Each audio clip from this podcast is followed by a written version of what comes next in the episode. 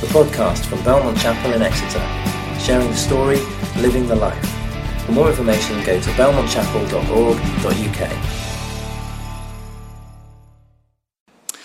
Right, okay, we're going to continue our teaching series entitled The Cost of Living. This is part 5 of 6, so we are sort of drawing towards the end of what we're looking at from Romans chapter 12. In a few moments, Anna is going to come and read to us, and as we've done in the rest of the series, we're building the readings as we go through the series, so we'll be reading all 16 verses so far of Romans chapter 12 in a few moments. But before we do that, I'd like to remind us of something of the context of Paul's letter. Johnny reminded us right at the very start of our series, if you can remember, that in order for us to get to grips with chapter 12 of Romans, then really, of course, we need to have read the preceding 11 chapters. And that's obviously important. It's very important that we do that. And we look at Paul's theological argument that he unpacks and expands as he goes through his letter. But there's something else we need to do as well. Not only look at the theological argument and the context for it, but also we need to look at something of the historical context, because that's important. Paul's letter to the Romans is the longest complete letter that we have from the ancient world of any type. It's not only the longest, but I would suggest to you it's the most dangerous. It was written to a group of Christians living in a city ruled by a murderer who built his reign upon the corpses of his rivals. Emperor Nero came to power in 54 AD. It happened when he assassinated his... it happened because his mother assassinated his stepfather, Emperor Claudius. There was a rumor going around that Nero was about to be disinherited and she was having none of it. And so she dealt with it. This is what the Roman historian Suetonius has to say. Nero showed neither discrimination nor moderation in putting to death whoever he pleased on any pretext whatsoever. And the reason why Paul's letter written from Corinth to his Christian brothers and sisters in Rome is so dangerous is because Paul writes in direct opposition to the rule of Rome. In the eyes of the Roman emperor, Paul's letter is treason. Paul claims there is only one king, and it's not Nero. It's Jesus Christ. So Paul, in his uncompromising style, jumps right in. Now, it's easy, I think, to miss the impact of the opening first 4 verses of Paul's letter. This is what he writes. Paul, a servant of Christ Jesus, called to be an apostle and set apart for the gospel of God, the gospel he promised beforehand through his prophets in the Holy Scriptures regarding his Son, who in his earthly life was a descendant of David and who through the Spirit of holiness was appointed the Son of God in power by his resurrection from the dead, Jesus Christ our Lord. And here, within this opening few lines, Paul chooses 3 words that can't fail to have captured the immediate attention of his Roman readers. Firstly, he uses this word, the word euangelion, the Greek word, which is translated for us as gospel. Now, the Latin equivalent, the direct equivalent of that word in Latin was a technical word used by the Roman Caesars to either announce the birth of an heir or to inform the people of a great victory. So Paul's inclusion of this word to this particular audience is a direct challenge to the culture of the day. The real gospel, says Paul, isn't good news of Roman rule. The real gospel is the gospel of God regarding his Son. Secondly, Paul goes on to use this word, the word Kyrios, or Lord. Now, this word was a title that Caesars assumed for themselves. We have a very direct usage of it in Acts chapter 25. But Paul, once again, defies the authority of the empire. He speaks about Jesus Christ, our Kyrios, our Lord, in verse 4, not Caesar. Then thirdly, Paul uses the word Christos, meaning Christ or Messiah, the name used to refer to God's chosen one. King David's heir, who would one day establish a throne, would establish a kingdom that would last forever. The Messiah, says Paul, has already come. There is a king who will rule over a kingdom far greater than Nero. The king is in town, and it's not Nero. So with that in mind, we're going to look at our passage. If you've got a Bible and you've got it open in front of you, then please just follow the reading from Romans chapter 12. I've asked Anna if she will come and read it for us. The readings are going to be on the screen, provided, of course, I keep up with Anna's reading. Let's see how we go. Thank you, Anna. Hi. Wow. I'm Anna. I'm a student at the University of Exeter, and I'm a part of the Exeter Evangelical Christian Union. And it's an absolute pleasure to be reading the passage today, Romans 12, verse 1 to 16. Therefore, I urge you, brothers and sisters, in view of God's mercy, to offer your bodies as a living sacrifice, holy and pleasing to God. This is your true and proper worship. Do not conform to the pattern of this world, but be transformed by the renewing of your mind. Then you will be able to test and approve what God's will is, his good, pleasing, and perfect will. For by the grace given me, I say to every one of you, do not think of yourself more highly than you ought, but rather think of yourself with sober judgment in accordance with the faith God has distributed to each of you. For just as each of us has one body with many members, and these members do not all have the same function, so in Christ we, though many, form one body, and each member belongs to all the others.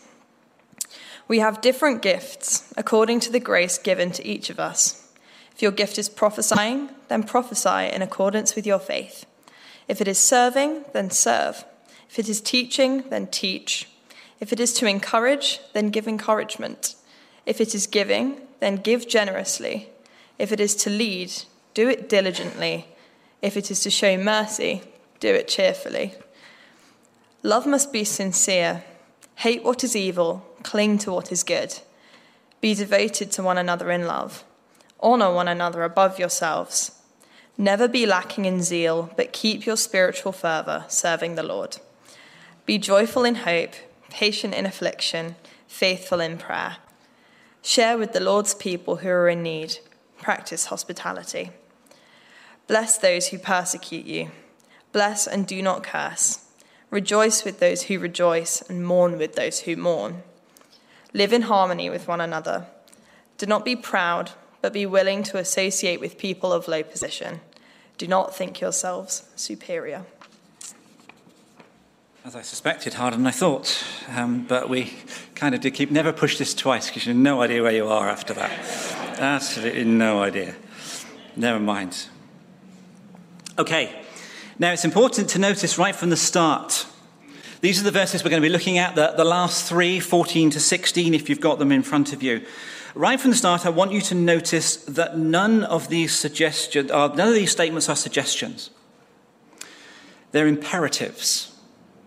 They're commands. None of them say it would be a really good idea if. And as such, they are challenging. So much of what it means to follow Jesus demands that we live our life in the spotlight, since our actions as whole life disciples of Christ are likely to attract attention, some positive, some negative. And the reason why that's the case, of course, is because being a citizen of God's kingdom invariably leads us to subverting expected cultural norms. We are citizens of the kingdom and not subjects of the empire. That's Paul's point as he writes Romans 12. Recently, in our series entitled Frontline Sundays, we thought about the potential that we have to make a difference, whether we are gathered church together, as we are now, or scattered church throughout the city on our front lines. And whilst our context may be very different from those to whom Paul originally wrote, the way we live out our faith ought to attract comment. So what is it that Paul has to say to us in this short passage? Well, I'd like us to look at these very few verses under just two headings, and here they are. Firstly, we're called to live differently, to stand out from the crowd. And then secondly, we're called to live relationally, to look out for others. As Ben is so helpfully reminded us this morning, there are many thousands of our Christian brothers and sisters across the world who are suffering persecution because of their faith. The first recipients of Paul's letter living in Rome in the middle of the first century would have been all too familiar with what persecution looked like. Rome was a multicultural city, and the authorities were by and large tolerant of most religious expressions. However, that tolerance was largely limited to religions that were polytheistic, meaning that the Roman authorities really didn't care who you worshipped as long as, amongst the things you worshipped, you included worship of the emperor. And aside from that, you could worship what you'd like as long as you didn't cause any trouble. And of course, the problem for both Christians and Jews during the middle part of the first century was that they were both fiercely monotheistic. They proclaimed the unpopular doctrine that there was only one God. By extension, of course, they refused to worship the emperor. They refused to just acknowledge him as any kind of deity. And so for these reasons, Christians and Jews began to experience all kinds of persecution. For example, the Roman Emperor Claudius, who I mentioned earlier, banished all Jews from the city in 49 AD, a decree that lasted for some 5 years until Claudius' death. And at the time of writing, Emperor Nero, who expressed an intense dislike for Christians, was starting to apply all kinds of pressures upon the Christian community. Pressures that would, over the course of time, after only a few years, lead to a brutal and sadistic assault against the Christian faith and all those who profess Christ as Lord. It hadn't quite started at the point of writing. Persecution looked differently for the Christians in Rome at Paul's letter-writing moment. But it was coming. They could tell. They could see it. And so it was that in only a few years' time, this happened. And into this bubbling cauldron of antagonism, and that's what it must have been, Paul writes this: "Bless those who persecute you. Bless and do not curse." Wow. The Good News Bible helps us. It helpfully just expands a little bit on Paul's use of the word bless. It says, ask God to bless.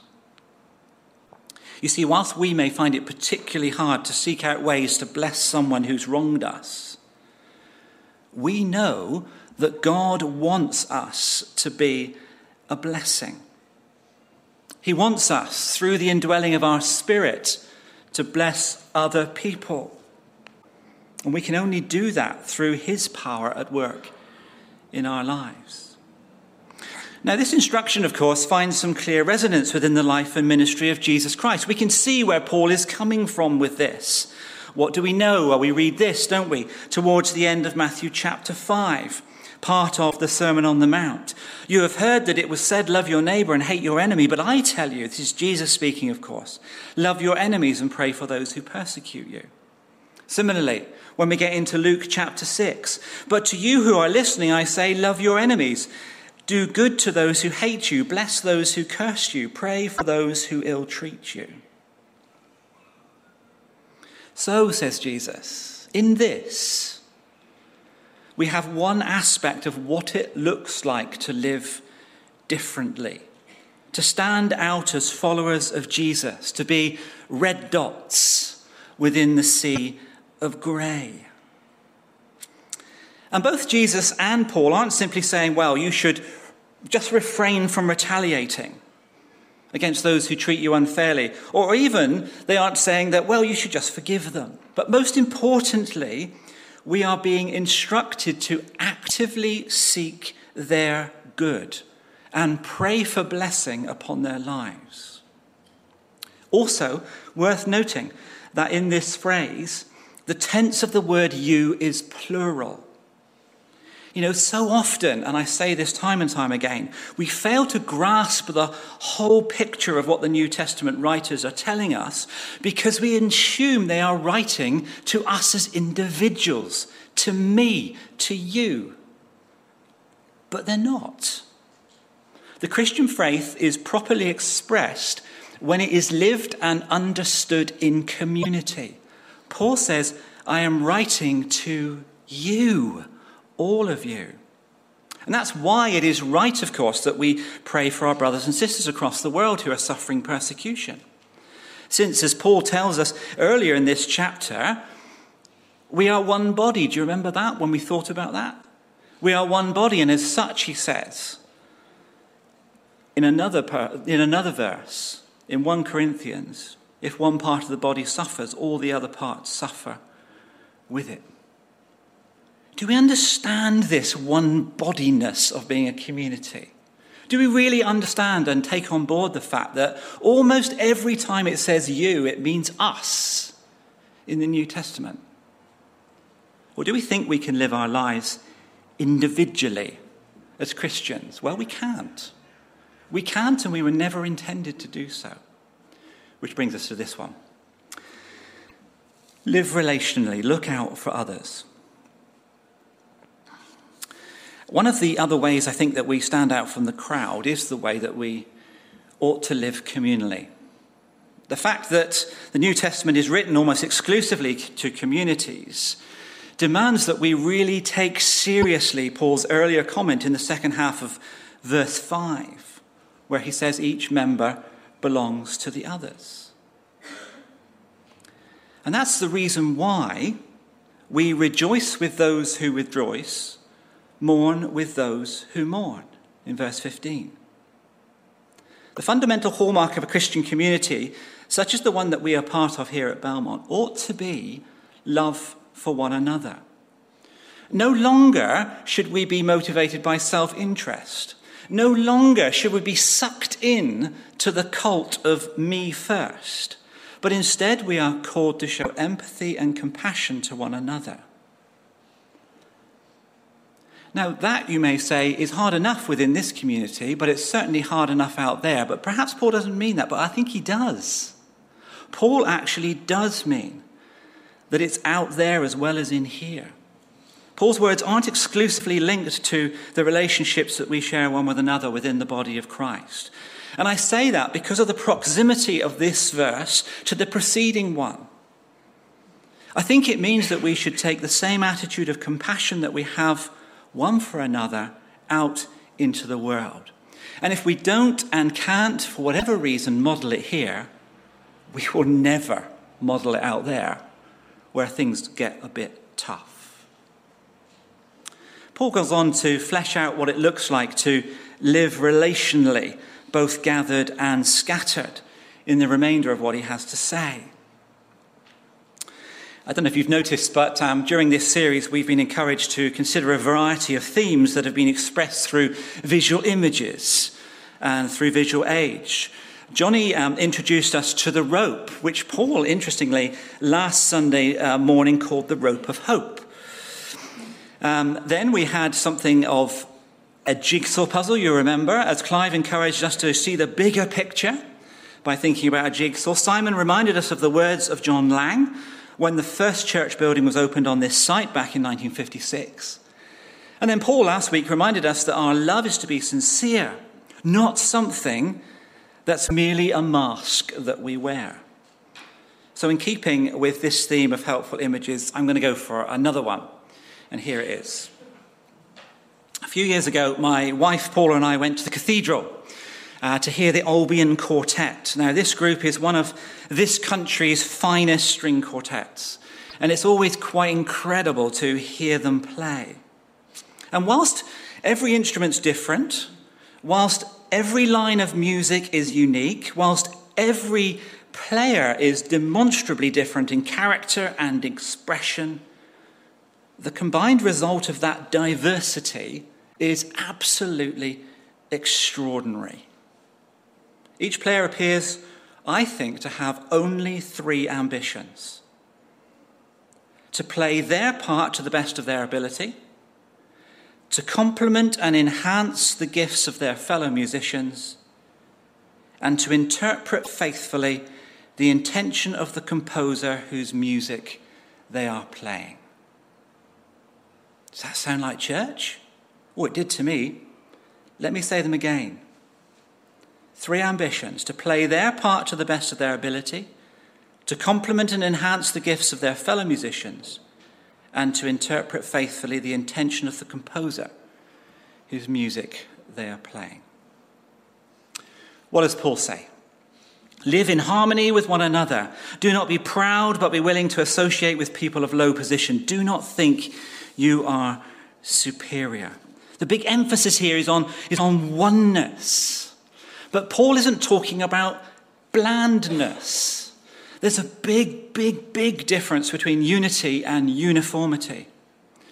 Uniformity is the result of external pressure, but unity is the result of an internal transformation. So when Paul says to his friends that they should live in harmony with one another, he's not saying that they should all think the same, they should all act the same. Uniformity is bland, but unity is purposeful. And unity is really closely related to harmony. In another letter that we studied a while back, Paul expresses this same idea. He expands upon the reasoning that lies behind his injunction. Paul says, writing to his friends in Philippi, he says this: if you have any encouragement from being united with Christ, if any comfort from his love, if any common sharing in the Spirit, if any tenderness and compassion, then make my joy complete by being like-minded, having the same love, being one in spirit and of one mind. What Paul describes is the blending together of difference to serve one purpose. So when Paul talks about being one in spirit and one mind, that's what he means. He's talking about purposefulness. Unity has a shared commitment. And for us, it's a shared commitment to Christ. Rather like that string quartet working together to bring to the ear of an audience the will and the work of a composer.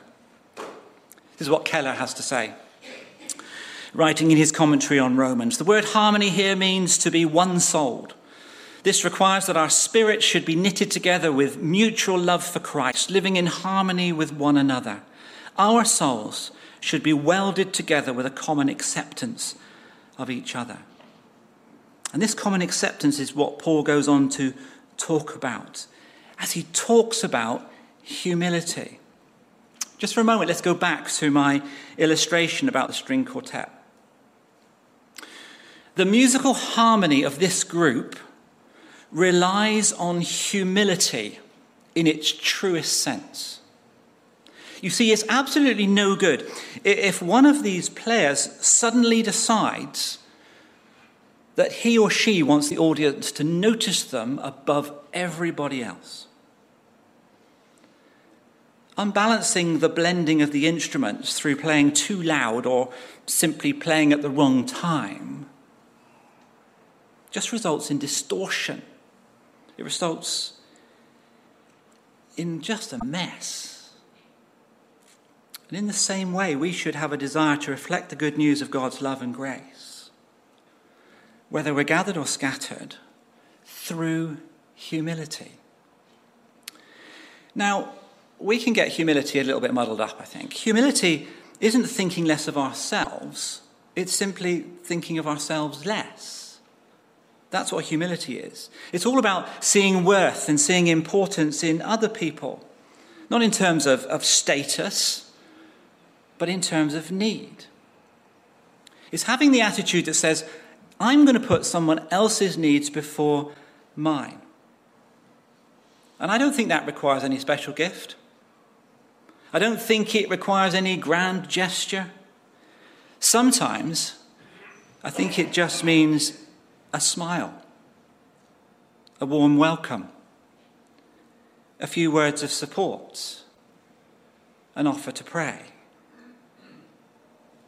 Now, I know I've asked this question before, and please excuse me for repeating it, but I wonder if you ever find yourself asking this question. I do, so it's okay to be honest about it. Does being a part of the church at Belmont meet my needs? Have you ever heard that one? Or have you said it yourself? Does being a part of this community meet my needs? Well, if you've ever had that question pop into your mind, I'd strongly encourage you to turn it on its head. Ask a slightly different one. Am I, through being part of the church at Belmont, meeting someone else's need? That's the real question that we need to ask as community. That's the important one. As we draw almost towards the close of this series, I wonder if you felt particularly challenged. You know, I find the whole of Romans chapter 12 both encouraging and hugely unsettling. These verses aren't talking about something that's superficial. These verses aren't suggestions. These are imperatives. They're expressing what it looks like to live transformed sacrificial lives both individually and communally. We are reading dangerous, culturally subversive words. Paul says there's a new king in town, and it's not Nero. I wonder if in your life or in mine there are kings that we need to dethrone. Maybe, as Johnny reminded us right at the start of this series, perhaps we've usurped Christ, his place on the throne of our lives. If that's the case, then don't miss the opportunity to speak to somebody this morning about what it means to live under new ownership. I'm going to pray. The band are going to come up and we're going to sing a final couple of songs before we close our time together. On the screen there, you'll see the logo of the Alpha course. You'll find there's more details about Alpha in the focus for today. There's no Alpha course this term, but you can find out more about it in preparation for autumn term. Let's pray. Heavenly Father, we thank you for Paul's words. We pray, Heavenly Father, that as we've continued our journey through chapter 12 of Romans, that we will feel challenged and we will also feel encouraged. We'll see the good things that are happening in, around us and through us, and we'll give our praise to you, our Heavenly Father. We'll recognize the parts that we play. We'll be thankful for our brothers and sisters. But at the same time, we'll recognize that we need to reveal who the new king in town is. We need to shine brightly as red dots amongst the grey, whether gathered or scattered. Help us to do that, we pray, as we take something of the good news of the gospel of Jesus Christ, out from here into the world. Amen.